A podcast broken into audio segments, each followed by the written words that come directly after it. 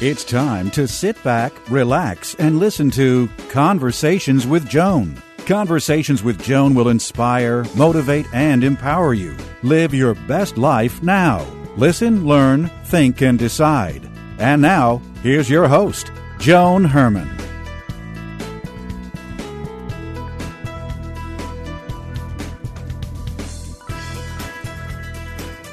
Change Your Attitude, Change Your Life's Conversations with Joan. I'm Joan Herrmann. Thanks for tuning in. Conversations with Joan focuses on topics that are important to your life, from health and wellness to professional development to personal well being. Change makers join me to share their insights, tips, and strategies so you can thrive and live your best life now. Thank you for taking time for yourself, and thank you for letting us be a part of your life.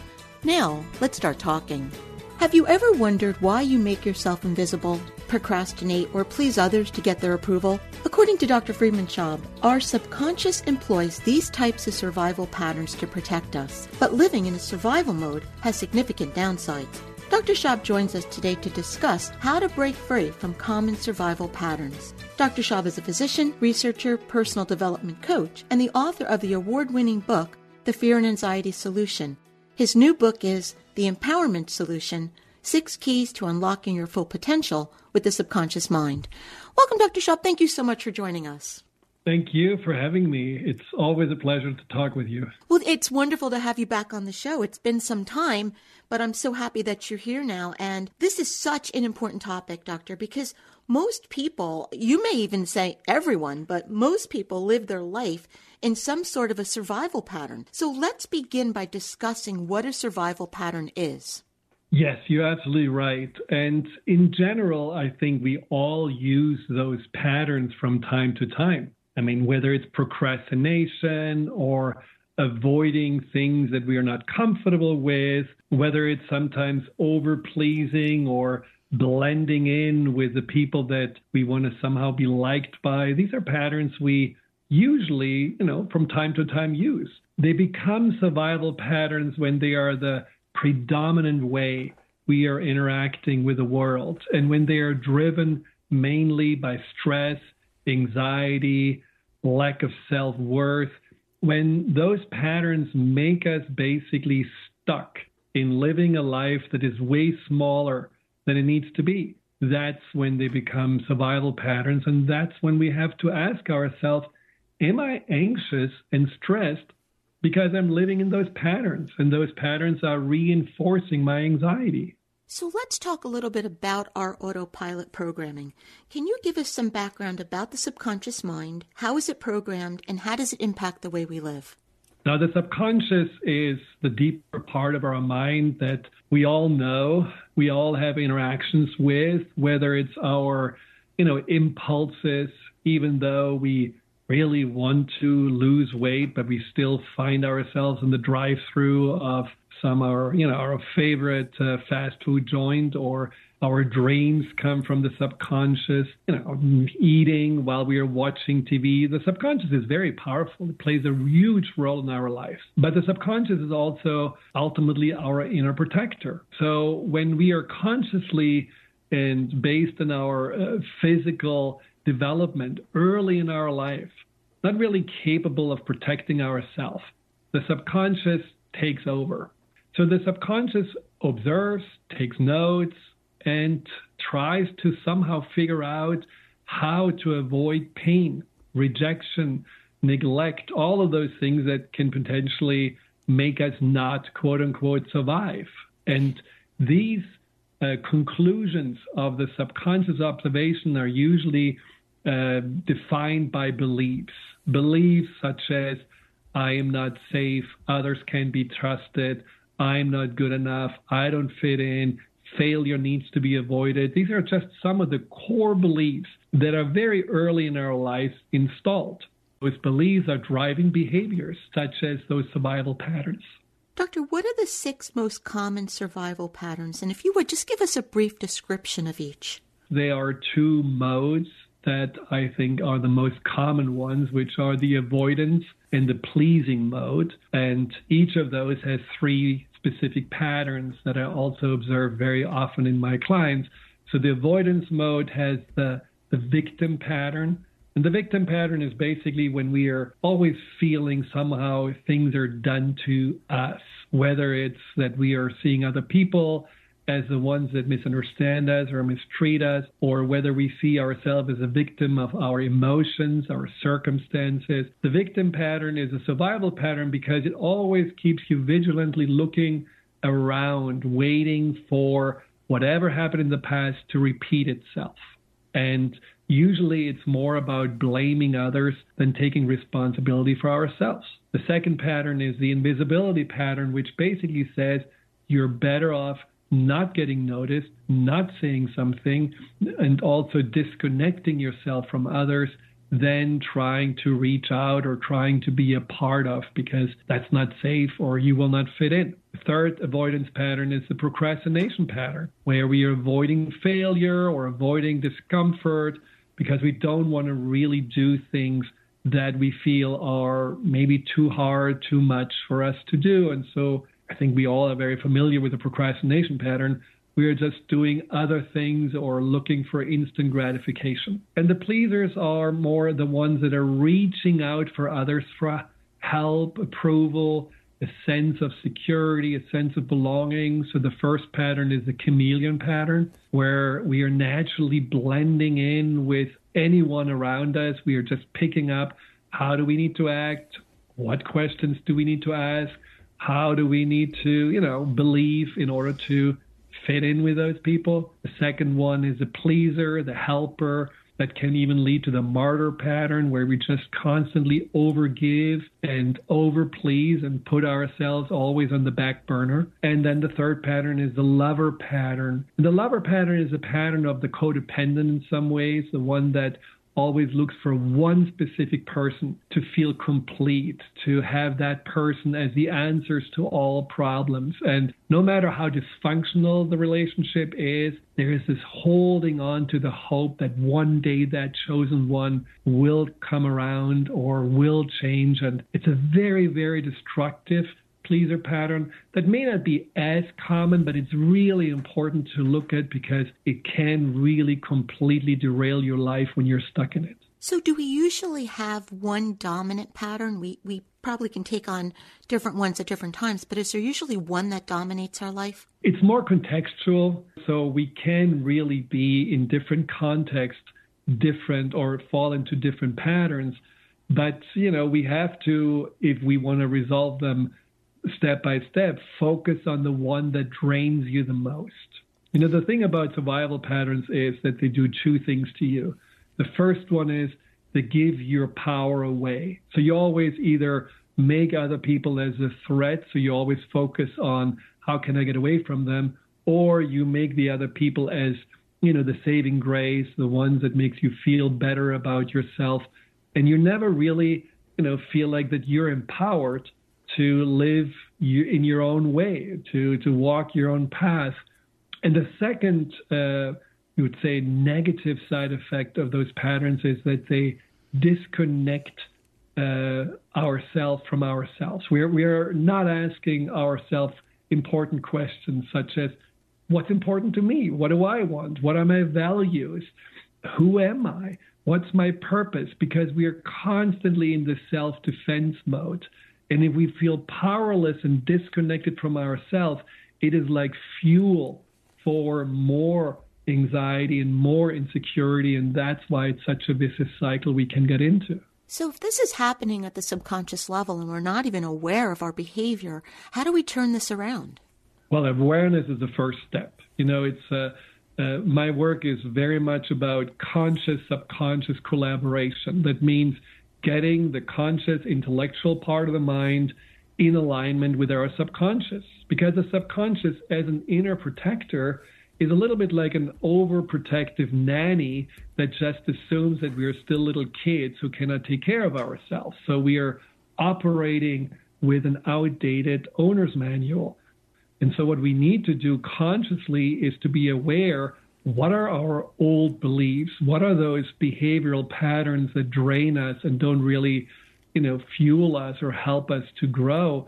And then, as I describe in the book, really taking these step by step measures to outgrow and update those patterns so that they're really much more, you know, tapping into our potential rather than limiting us. And that's what, uh, you know, I think we all can do in order to make our lives more rich and fulfilling, to step out of that, what makes us feel comfortable, but ultimately limits us, and going more into that bigger version of ourselves. Because when we spend more time in our conscious mind, we can rewrite that programming. We can create new neural pathways. Absolutely. And that's the beauty about when you're consciously working with the subconscious that you become the leader of your life. I often talk about the empowered leader of your life who is leading the subconscious with consistency, with confidence, with commitment. But then there is a key also with compassion. You cannot just override the subconscious with sheer willpower or logic. The subconscious cares very little about what makes sense, which is why so many emotions don't really make sense. The subconscious cares very much about how things feel. And unless we are feeling trust, we are feeling compassion for ourselves, we are feeling connected to ourselves, ultimately feeling a sense of appreciation and love for ourselves, the subconscious says, Well, you're your own worst enemy, so sorry, I will still run my protective patterns. So this relationship with yourself needs to change in order to step out of these patterns, not only on a conscious level, but also on the level of the emotions and, you know, for lack of a better word, in your heart. Why do people cling to these survival patterns so tightly? For example, we all know people that might live in that victim mentality that, like you described, everything happens to them. And if you try to point it out to that person, they become very defensive. They will take it on and say, that is not me. So why are we so protective of these patterns? Well, I think two things. One is as a society, we are overwhelmed. We just feel bombarded constantly with pressure, with things that we are supposed to do or supposed to live up to. There are now so many sources that tell us this is the way and this is the truth and that's what you need to be that we are confused and overwhelmed and we don't really spend time with ourselves and look inside and that's why these patterns have one you know big still purpose to be. They make us feel comfortable because they make us feel well we know that. We it's familiar. Let's just stay in there. And at some point to become our identity. And getting out of those patterns takes a little introspection. It takes time with yourself. And it takes also the step to be uncomfortable for a moment you know, the discomfort is something we are so avoiding. We always feel like, you know, even when we are talking about something and then we are saying, well, sorry, this makes me uncomfortable to talk about this topic. I mean, why are we so attached to comfort? Because we are so scared that outside of the comfort zone, there is something we cannot handle. And I think that's really the two reasons why being in survival mode is something we are still glued to. But at the same time, that's also the reason why, as a nation or as a society, we become more and more scared and more and more lost. I mean, when you really look at how many people are now clinging on to, you know, things that really absolutely don't make sense, it is because there is a fear driven need for someone to tell us the truth. Rather than going inside and looking for our truth, we are hoping someone else will point us away. So we become more and more powerless and more and more disconnected. And I think that's a very dangerous path we're on. When people learn to break these patterns, how do they become empowered? You know, it really is interesting. It's a very good question. It certainly varies from person to person, but the first step is that they feel there is a relief. It is almost like a finally there is acceptance. Finally, there is a sense of peace with himself.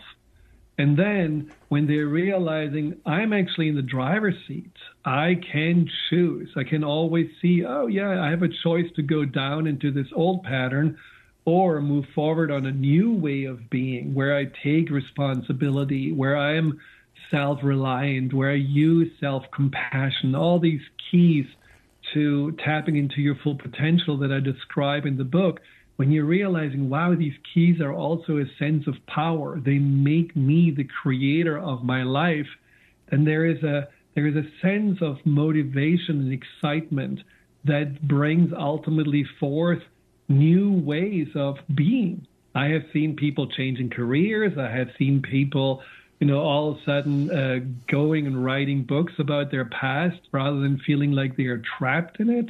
But I also have seen people staying exactly in the same place they were, but feeling so much more on purpose and so much more aligned because they see themselves as the ones that make a difference rather than feeling like the world is dominating them. So it's a it's a you know gradual unfoldment from feeling more uh, relieved and at peace to feeling truly I can create my life the way I choose to. And what you know I also find happens is that you may gain more clarity on why you're here. Mm-hmm. You know, when we're living in survival, we're not thinking about thriving. It's not a very creative state to be in. But when you're in this more empowered place, all of a sudden you do feel much more that there is something inside of you that you're here to share, or there is a gift that you all along knew was there, but you always kind of felt, well, that's not special enough. And then you feel the strength and the motivation actually to do something with this.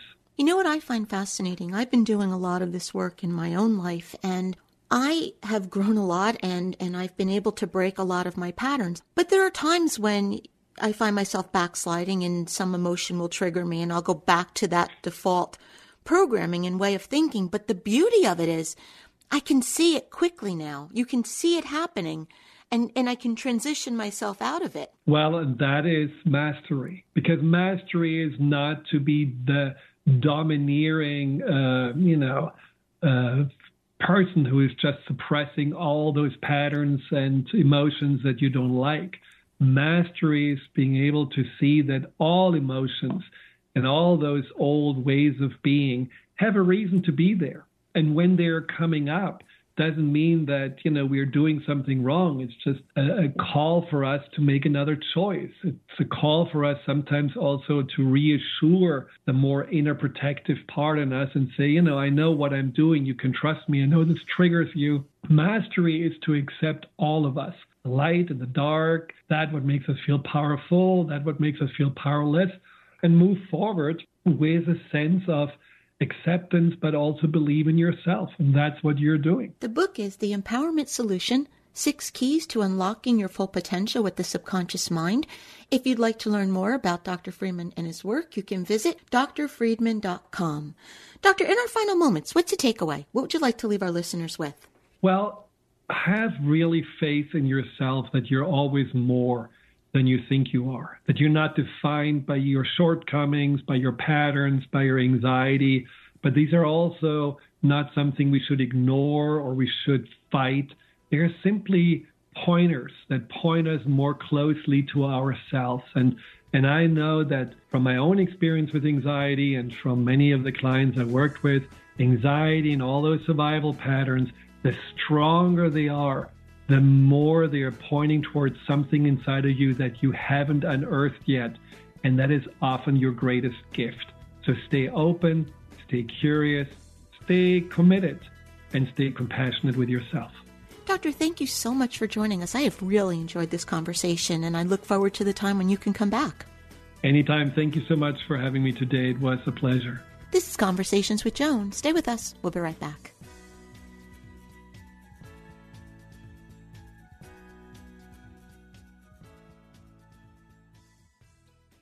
Do you feel lost on your journey to health and happiness? Then let us guide you on your path. Personalized actions towards health. Your path is a series of choices you act on every day. We guide you on a personalized journey of dietary, exercise, genetic, supplement, and lifestyle choices that lead you to optimal health and happiness. Often taking the road less traveled leads to liberation. Your path is personal. Your journey, like you, is unique. Take action today. Head to bestpathforme.com. Again, that's bestpathforme.com. Does sound heal or is it just a placebo effect? Hi, I'm Allison Iotti. I'm a musician, sound practitioner, and the creator of the Sound Life, an app for stress reduction through relaxation and sound meditation. The body was made to self heal. Given the right stimulus, it goes into a high performance mode to correct the problem. Sound healing can evoke the relaxation response. When the mind and body relax, it is easier for the body to respond to illness. The relaxation response is well studied and known to positively impact cardiovascular function, immunity, hypertension, inflammation, pain, and so much more. The relaxation response is not a placebo. One way that sound heals is by inducing the relaxation response. Therefore, sound healing is not a placebo, but it isn't the sound that heals the person. It is more likely that sound affects the nervous system, resulting in a relaxation response that supports the body's natural healing mechanisms. I'm Allison Ayati, and I want to help you heal. To learn more, go to livingthesoundlife.com. The Sound Life is not a replacement for medical or psychological intervention. Do you have a product or service that can change someone's life? Change Your Attitude, Change Your Life is teaming up with reputable professionals that we can recommend to our hundreds of thousands of followers. To learn how you can elevate your business and ranking by being part of the Change Your Attitude, Change Your Life directory, visit cyacyl.com slash profiles.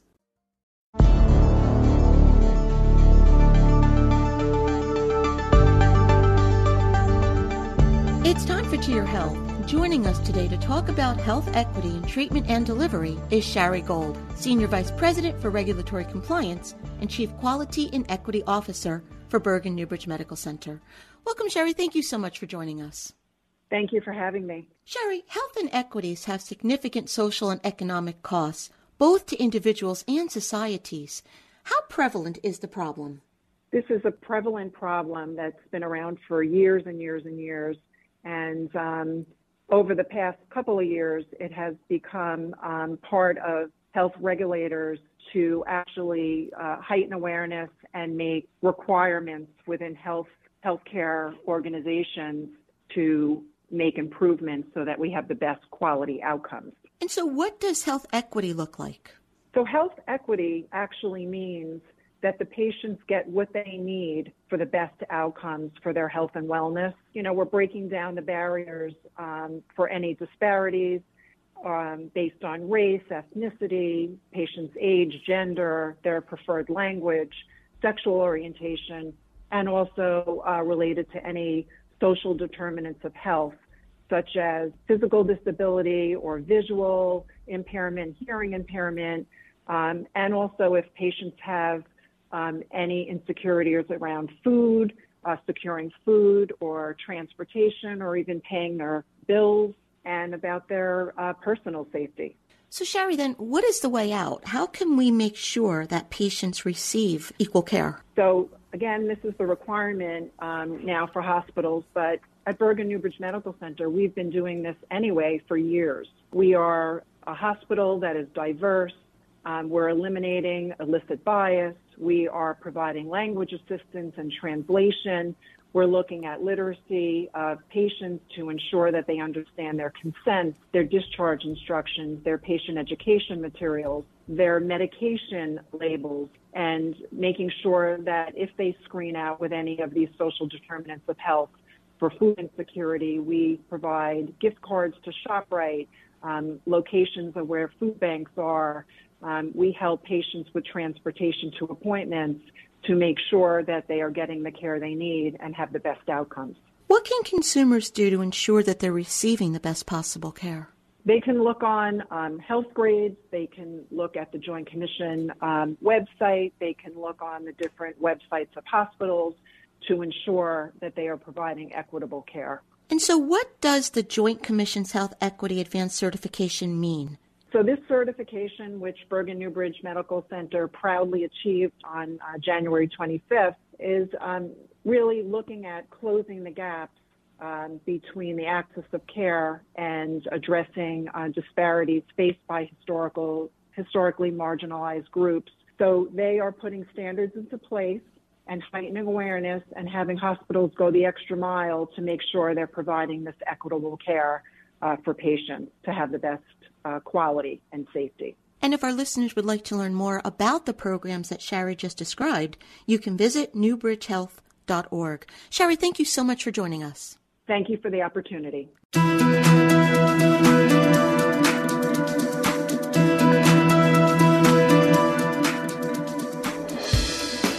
Thank you for joining us. I hope you found the show informative. Change Your Attitude, Change Your Life, we believe that knowledge is power. Take what you've learned, apply it, and live your best life now. Remember that the information provided is the opinion of our guest and should never replace the advice of a professional who knows your personal situation. If you'd like more information, visit our website, CYA, cyacyl.com. That stands for Change Your Attitude, Change Your Life. While on our site, listen to past shows on demand, read the digital magazine, sign up for our mailing list, and be sure to follow the show on social media. Until next time, this is Joan Herrmann. Thanks for tuning in.